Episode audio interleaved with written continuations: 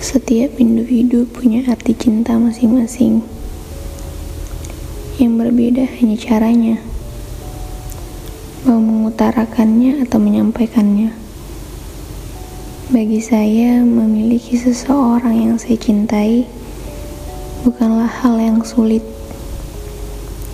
Yang sulit itu adalah bagaimana menjaganya untuk tetap bahagia bersama saya. Saya pernah belajar dari seseorang yang dulu lumayan berarti untuk saya. Katanya, bahagia itu bisa datang dari mana aja.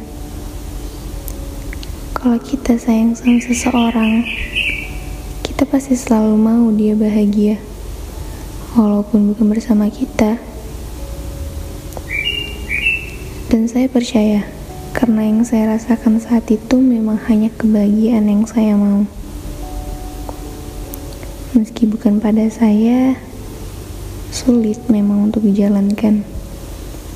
Tapi percayalah, memiliki seseorang yang hatinya bukan untuk kita, itu jauh lebih menyakitkan daripada mengikhlaskan orang yang kita cintai untuk orang lain yang bisa membuatnya lebih bahagia.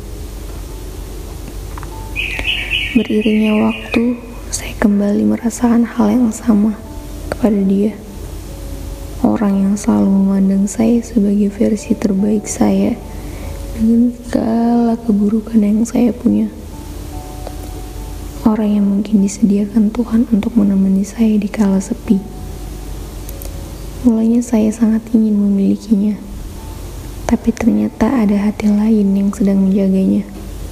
Saya tidak tahu harus berbuat apa saat itu. Yang saya tahu, saya tidak ingin merusak dongeng wanita lain. Yang mungkin dengan wanita itu dia bisa lebih bahagia daripada bersama saya yang sangat jauh dari kata sempurna. Dan pada akhirnya saya kembali memasrahkan kehendak, bukan memaksakan kehendaknya. Saya hanya bisa meminta semoga Tuhan selalu menjaga dan membuatnya selalu tersenyum. Setelah itu saya sadar bahwa mencintai orang itu tidak semudah kita ingin memilikinya. Tapi dengan sesulit kita membuatnya bahagia.